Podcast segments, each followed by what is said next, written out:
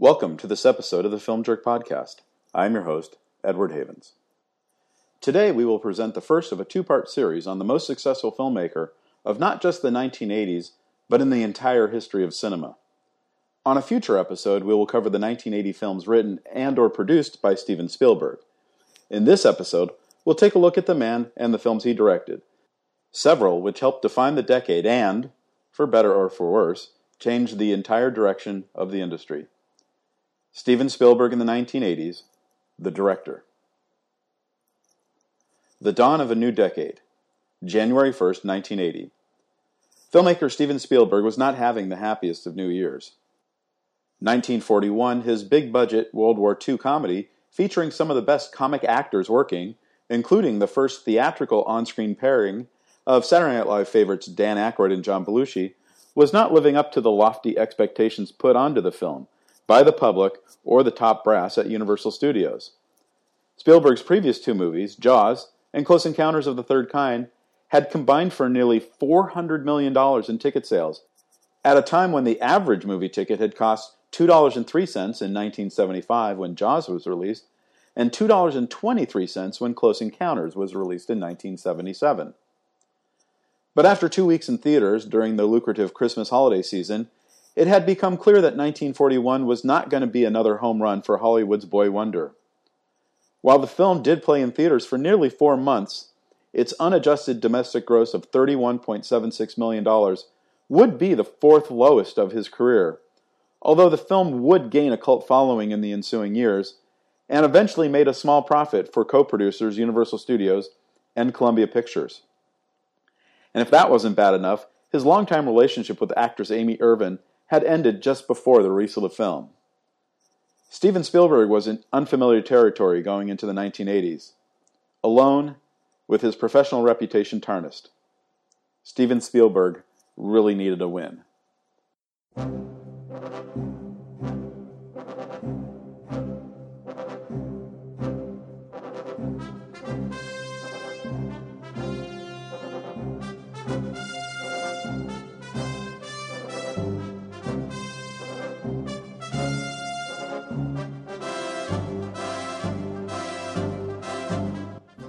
Steven Spielberg's friendship with George Lucas is legendary. Their shared vacation in Hawaii during the May 1977 opening weekend of Star Wars, where it is claimed they came up with the idea of Raiders of the Lost Ark, has moved into the stuff of mythology. How much of that legend is real, though, is debatable. It is known that Lucas originally came up with the first idea for what he then called The Adventures of Indiana Smith around the time that he was finishing production on American Graffiti, it is also known filmmaker Philip Kaufman was the one who came up with the plot device of the Ark of the Covenant at least two years earlier, before he left to direct Clint Eastwood in The Outlaw Josey Wales in the fall of 1975. Over the course of three years, while Lucas worked with Leigh Brackett and Lawrence Kasdan on The Empire Strikes Back, and Spielberg with John Milius and Bob Gale and Bob Zemeckis on 1941, the story that would become Raiders of the Lost Ark took shape. Spielberg, who had wanted to direct a Bond film for years, wanted the hero to emulate Ian Fleming's iconic hero, while Lucas was happy enough with the scholarly adventurer we'd come to know and love.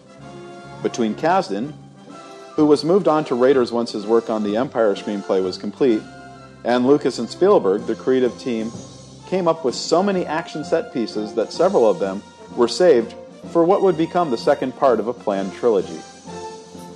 But even with a Hollywood dream team of George Lucas and Steven Spielberg at the forefront, Every studio in town initially turned Raiders down, balking at the $20 million price tag and Lucas's demands for production control. Eventually, Paramount Pictures would agree to produce the film on Lucas's terms, as long as he would agree to a five picture deal to make movies for the venerable studio. Casting began in earnest, with a relative newcomer, Tom Selleck, cast as the hero. But Selleck was forced to withdraw after the CBS television network now recognizing they had a star in waiting, picked up their option for a new series called Magnum PI. With only three weeks before shooting was set to begin, Spielberg was able to persuade Lucas to talk to his Star Wars star Harrison Ford about taking the role. Ford signed on, and the production began on Raiders of the Lost Ark on time on June 23, 1980, in a small seaport town on the west coast of France.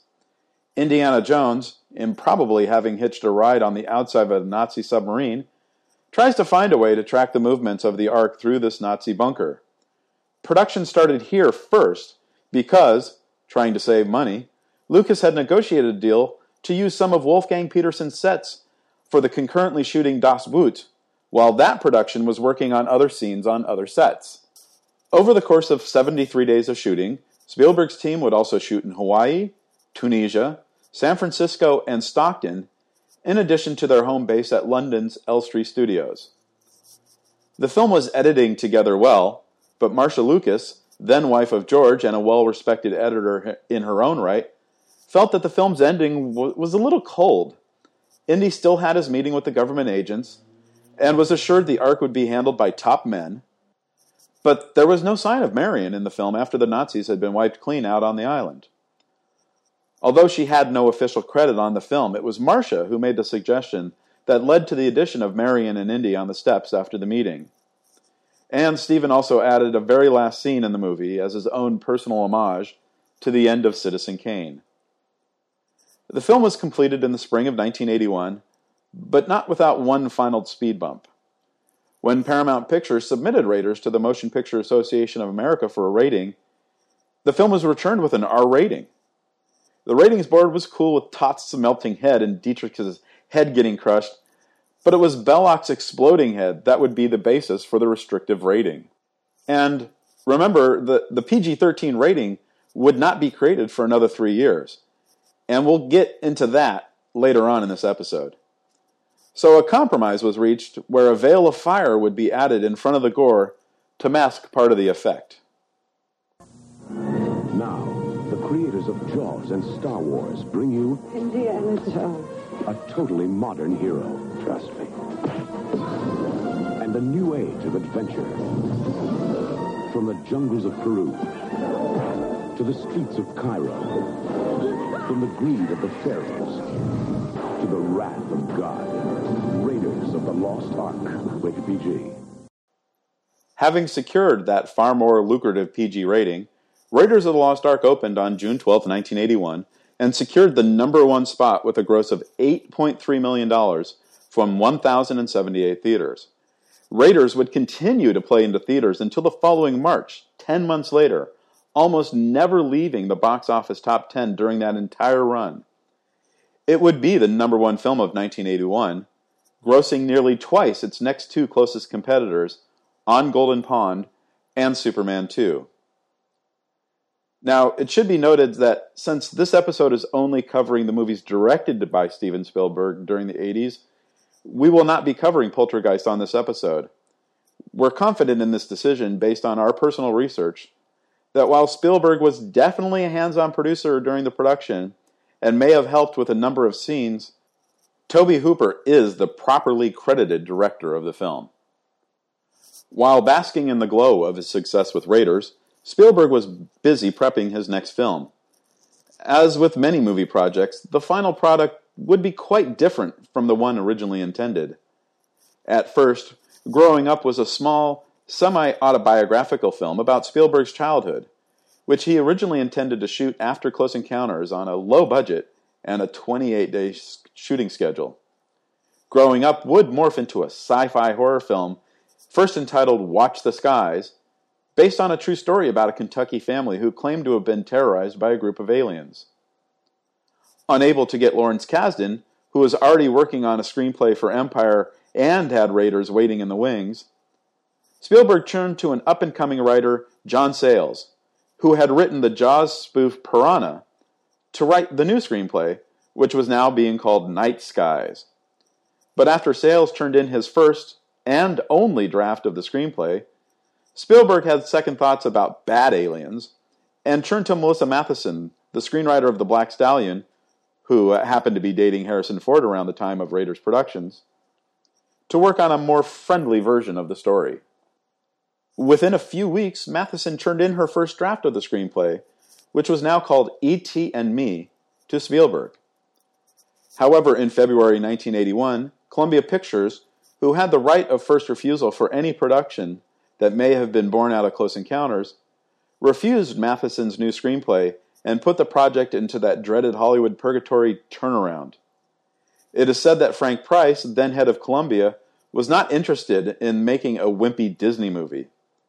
But, Sid Sheinberg, the president of Universal Pictures, and a longtime friend and mentor to Spielberg, was more than happy to pick up the project from Columbia, paying a million dollars that other studio had spent developing that project.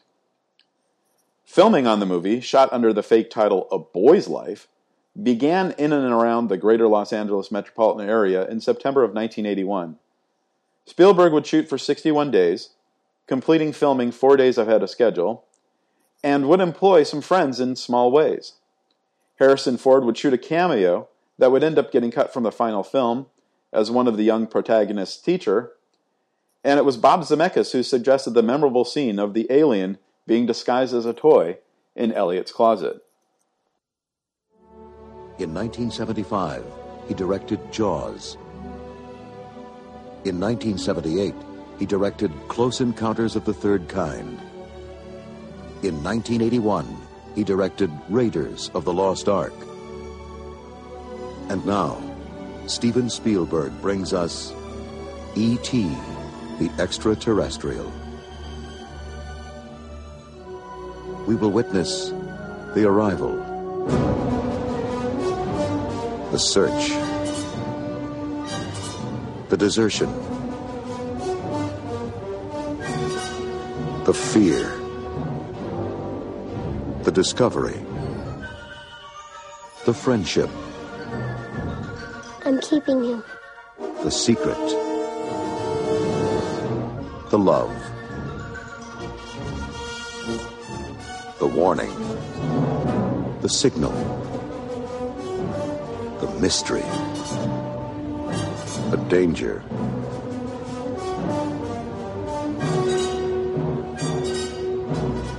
The intrusion, the wonderment, the enchantment, the hope. The connection has been made. Universal Pictures presents Steven Spielberg's E.T. the Extraterrestrial.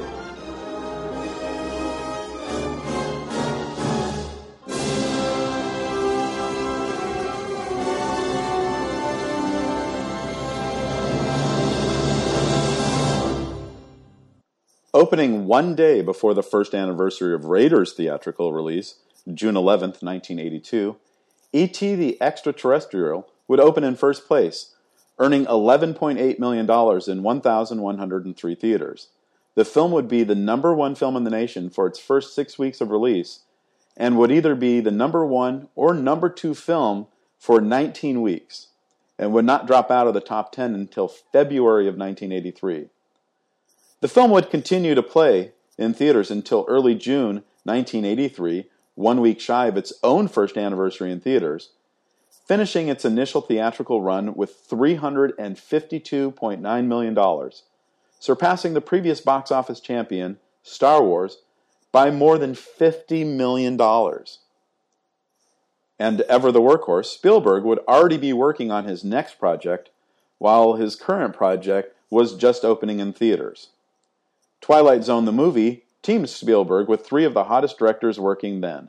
On June 24th, four acclaimed directors, George Miller, John Landis, Joe Dante, and Steven Spielberg, take you to another dimension.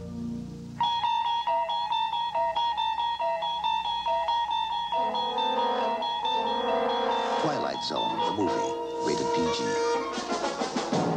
Starts Friday, June 24th. Check newspapers for local listings. Brought aboard because of producer Spielberg's love of his Jaws spoof Piranha, this would be Dante's big Hollywood break, as well as the Australian Miller's first production in the United States. Spielberg, Dante, and Miller would remake classic episodes of the iconic show, while Landis would write an original screenplay that incorporated elements of two other classic episodes. Spielberg's episode, Kick the Can, is a retelling of a Richard Matheson story about an old man who grants a new lease on life for the residents of a retirement home. The episode features a number of the trademark directing flourishes that make a Steven Spielberg movie so identifiably unique, but compared to Dante's frenetic It's a Good Life, or Miller's penetrating nightmare at 20,000 feet, Kick the Can feels, well, rather pedantic. And then the film, dodged by controversy surrounding the death of actor Vic Morrow and two children during the shooting of a climactic scene in the Landis segment, would only open in fourth place with $6.6 million from 1,275 theaters and would be finished five weeks later with only $29.5 million in ticket sales. And although he was not present on the Landis set the night of the accident, Steven Spielberg, from all accounts, was greatly affected by what happened. His friendship with Landis, which was once so strong that Spielberg filmed a rare on screen cameo for the Blues Brothers, was over. And as a primary producer on the film, Spielberg could have been considered partially liable for the accident. What he needed was something that would take him far away from Hollywood and all the troubles that were mounting.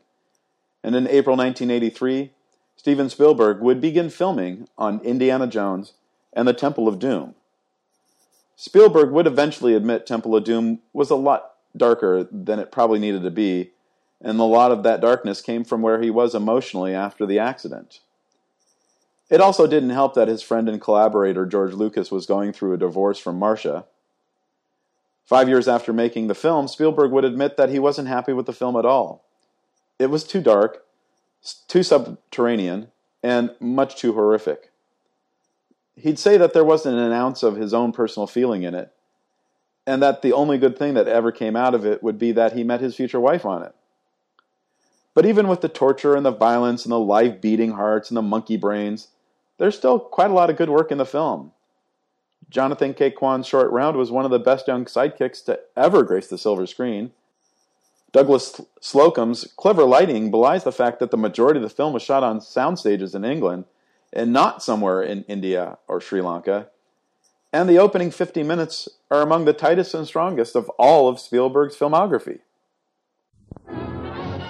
In the name of science, You know how to fly, don't you? you'll go anywhere. No. Do you? In the name of excitement, you'll try anything. Step on it. Because if adventure has a name, it must be Indiana Jones. Harrison Ford in Indiana Jones and the Temple of Doom. Audiences were excited to be back with Harrison Ford's charming archaeologist, making Indiana Jones and the Temple of the Doom the third highest grossing film of the year, earning more than $179 million. But, like Raiders three years earlier, Temple of Doom was criticized for its most violent moments.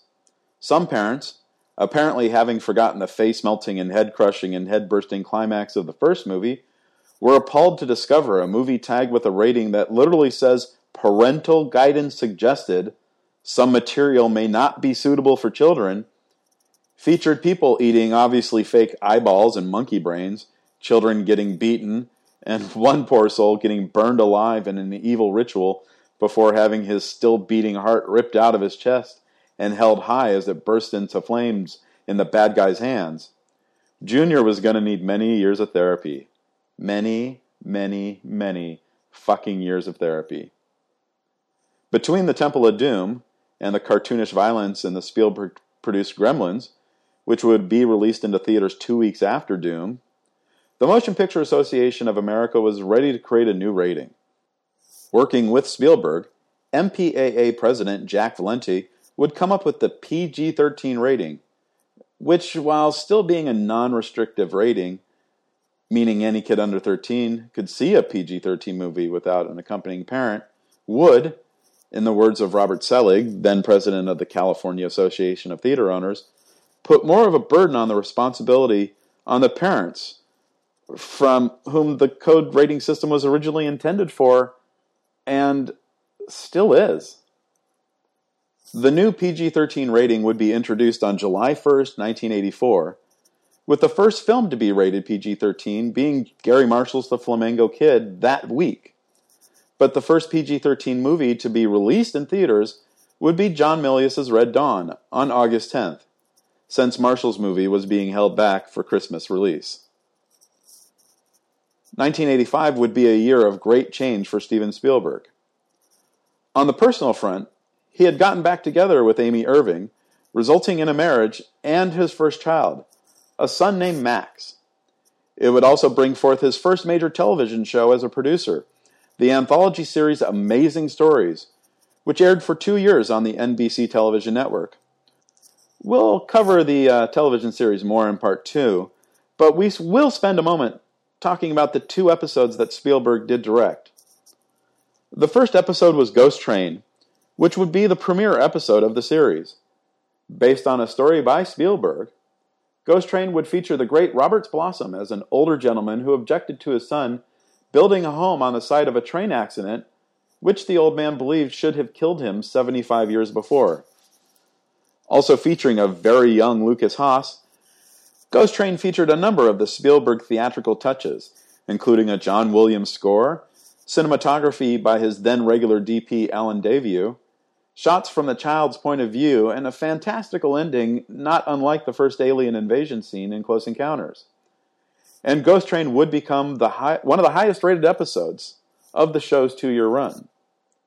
His second episode, The Mission, was also based on a story by Spielberg and would be one of only two episodes that were an hour long instead of the regular 30 minutes.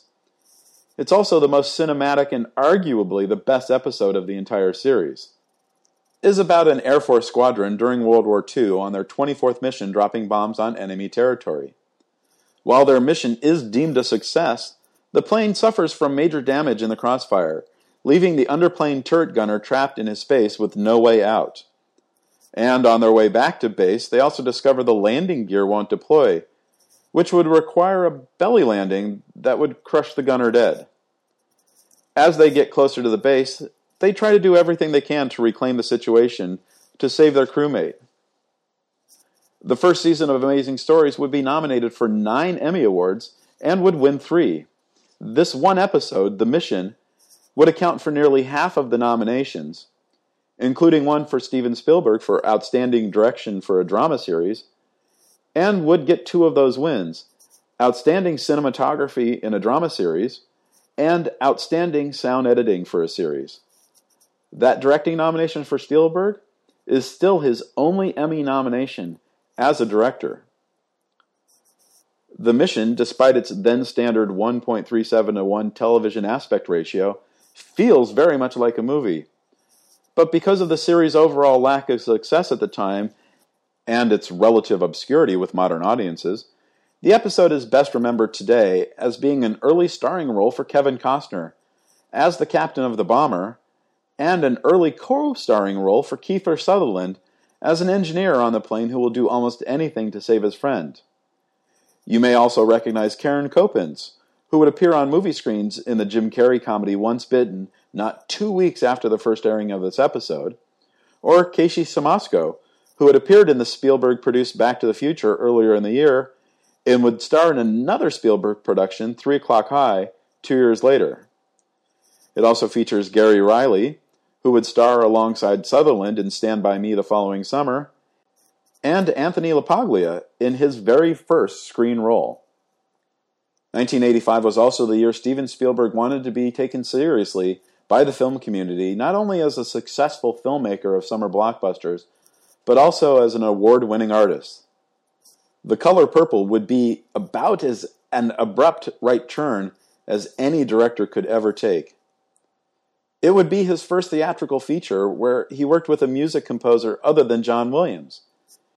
It would be his first film that would touch on more adult subjects like domestic violence, incest, pedophilia, poverty, racism, and sexism. It would be only his second film featuring a female lead protagonist, and his first, and to date only film, that featured a predominantly African American cast. Color Purple. A heartwarming story for the whole world. It's about life. It's about love. It's about us. You will always remember, Mr. Shug, old Mr.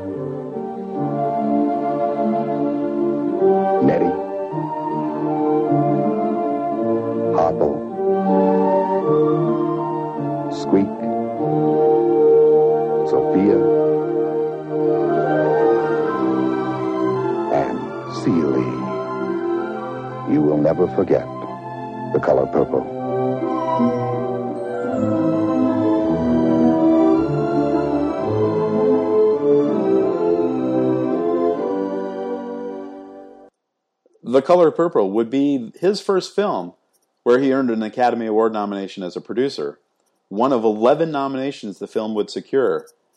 And as many of us know, one of those 11 nominations was not for Best Director. The directing nomination that we would expect to go to the director of a Best Picture nominee, as was the case with the other four films nominated for Best Picture that year, would go to Akira Kurosawa, who earned his only Oscar nomination as a director for his masterful work on Ran. While Spielberg was probably unhappy not to be nominated for directing for The Color Purple, it's clear he didn't hold the snub against Kurosawa san.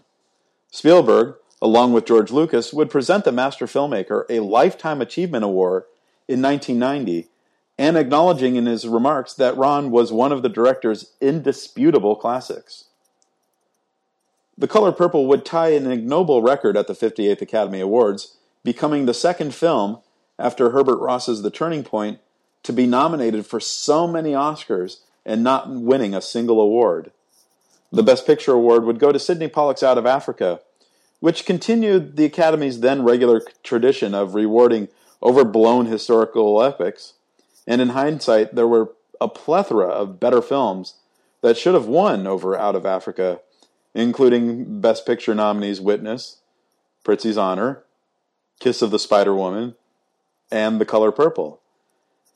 And some of the movies that were nominated for other awards, but not, not Best Picture, including Ran, Brazil, Mask, The Official Story, The Purple Rose of Cairo, Back to the Future, and Silverado. And then there's the movies that inexplicably didn't get a single nomination, including Lost in America and After Hours. Suffice to say, The Color Purple was in very good company that year when it came to being shunned for the top award.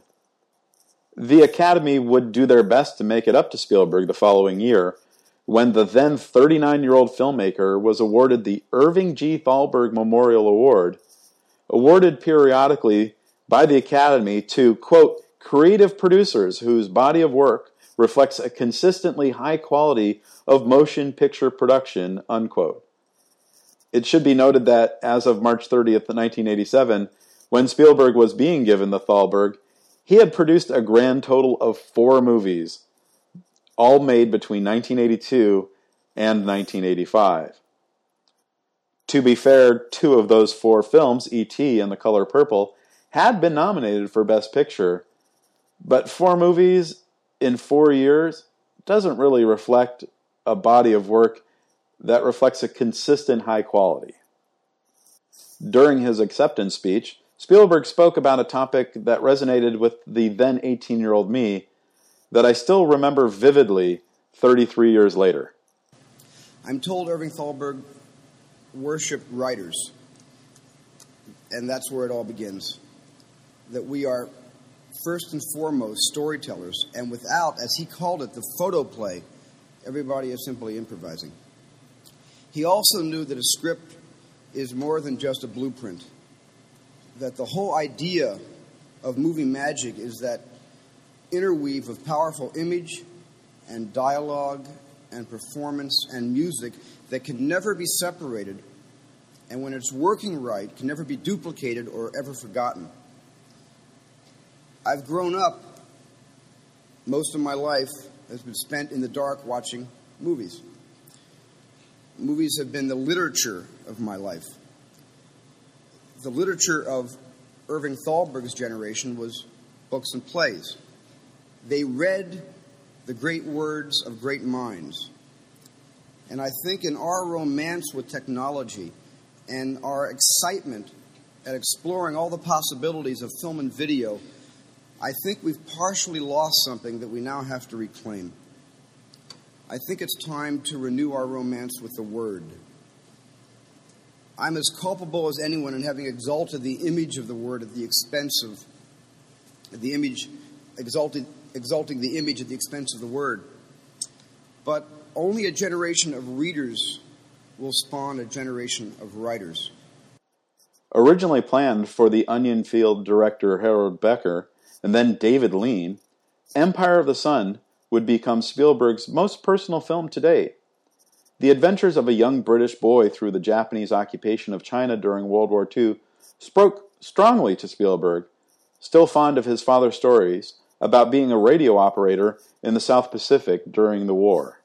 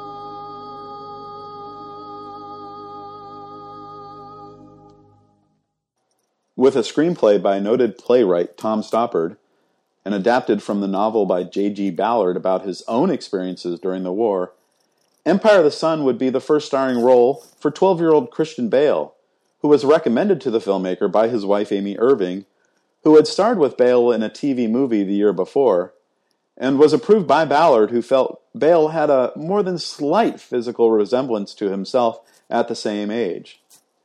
Empire of the Sun would also star John Malkovich, Miranda Richardson, Joe Pantoliano, and Ben Stiller, who claimed during press releases for Tropic Thunder that he conceived of that film while working on this film.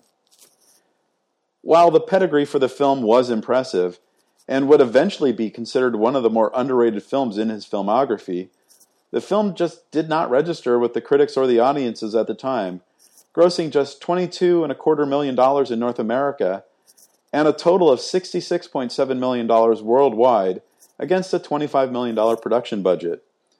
But the film would be nominated for six Academy Awards, although none for Spielberg as a producer or director, and, like The Color Purple two years earlier, would go home empty handed. 1989 would be another unique year for Steven Spielberg. It would be the first time in his career that two films he directed would be released in the same year, a feat he would repeat in 1993, 1997, 2002, 2005, and 2011. On Wednesday, May 24th, Paramount Pictures invites you to have the adventure of your life. Dad! Pop! Dad! Pop! Keeping up with the Joneses. Are you crazy? Don't go between them! Go between them! Are you crazy? Harrison Ford. Sean Connery. You call this archaeology? Indiana Jones and the Last Crusade. Rated PG-13. Starts Wednesday, May 24th at theaters everywhere. Indiana Jones and the Last Crusade would be the third and final film in the trilogy, Spielberg's last teaming with Harrison Ford, and the closest he would ever come to directing a Bond movie, his first and only directing gig with the legendary Sean Connery. It took a while to get the script right for this one. Romancing the Stone writer Diane Thomas was hired to write the first draft of the third Indiana Jones movie, which George Lucas originally wanted to make a sort of a haunted mansion horror slash adventure hybrid, which Spielberg rejected as being too similar to Poltergeist. Lucas then wrote a treatment in September of 1984, a few months after the opening of Temple of Doom, which was then called Indiana Jones and the Monkey King, which saw Indy battling a Scottish ghost before finding the fountain of youth in Africa. The Holy Grail was introduced in this draft as a first act device, but Spielberg was not too fond of it at the time. Chris Columbus, writing off the success of having written Gremlins and the Goonies, but still a couple years away from directing Adventures in Babysitting, was brought in to flesh out Lucas's idea. Between May and August of 1985, Columbus would write two drafts of the script, which Spielberg would reject as well. Spielberg himself would bring in Menno Meyjes, his writer for The Color Purple and that Amazing Stories episode, The Mission, in to start all over again. At Spielberg's insistence, Indy's father would be introduced as a character, but Meyjes' draft, which would take most of 1986 to write, was similarly rejected.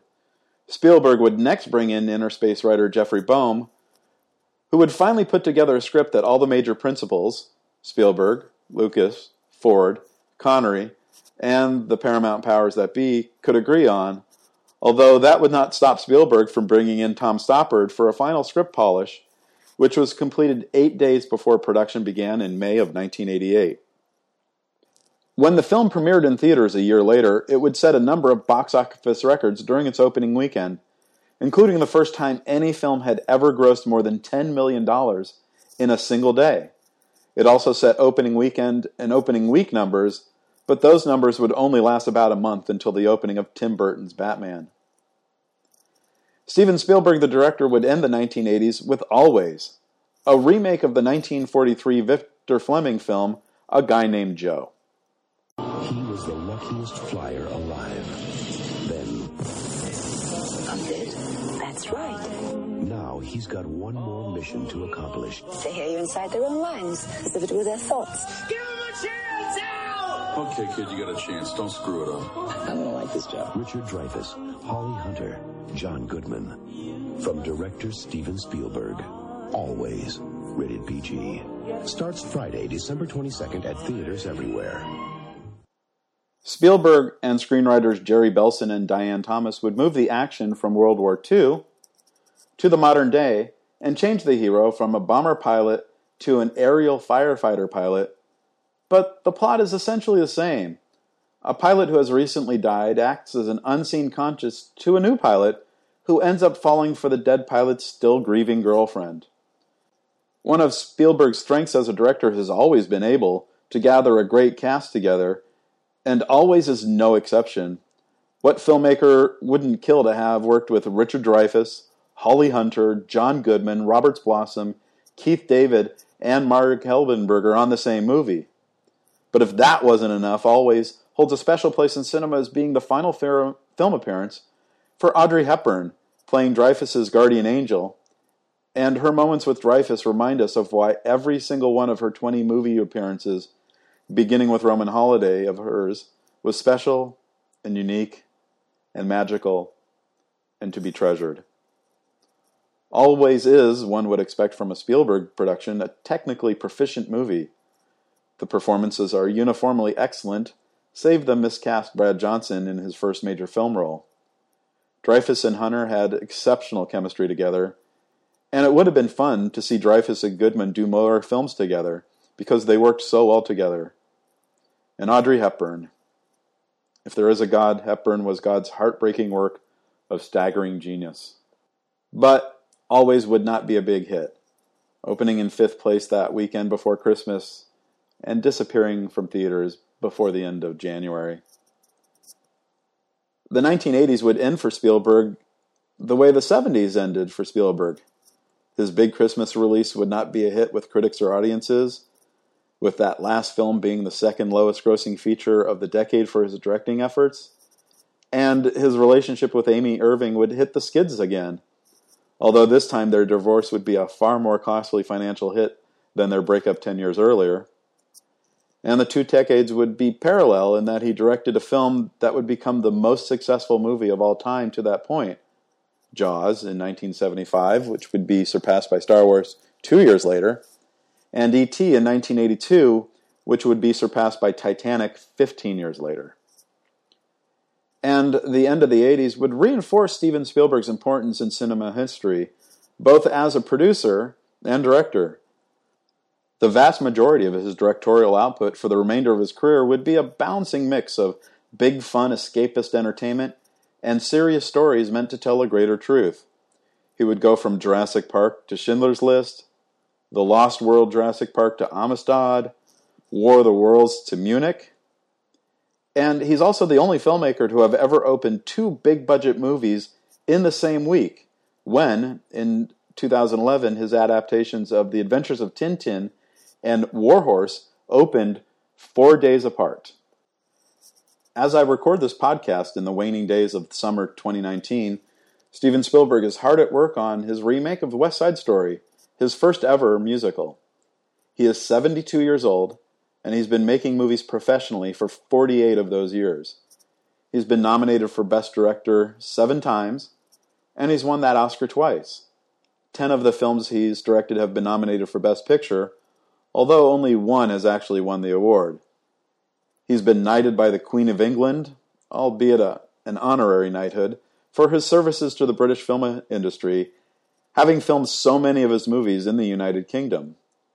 He's also received honorariums from Belgium, France, and Germany, and he was awarded the Presidential Medal of Freedom from President Obama. He's been giving honorary degrees from Brown University, Boston University, and Harvard. He even helped design a merit badge in cinematography for the Boy Scouts and his proceeds from the success of Schindler's List helped create the Shoah Foundation, an organization that has archived film testimony of Holocaust survivors and aims to educate the public on the horrors of the Shoah, ensuring that the world remembers the six million who died so that, that we do not repeat the same mistakes of the past. In our modern world, when talking about the likes of a Scorsese or a Cameron or a Lucas, the phrase they will never be forgotten is overused to the point of it having absolutely no value. But when it comes to Steven Spielberg, his legacy will continue as long as, we have movies remaining an important part of our lives. He has enriched and changed our lives in so many immeasurable ways.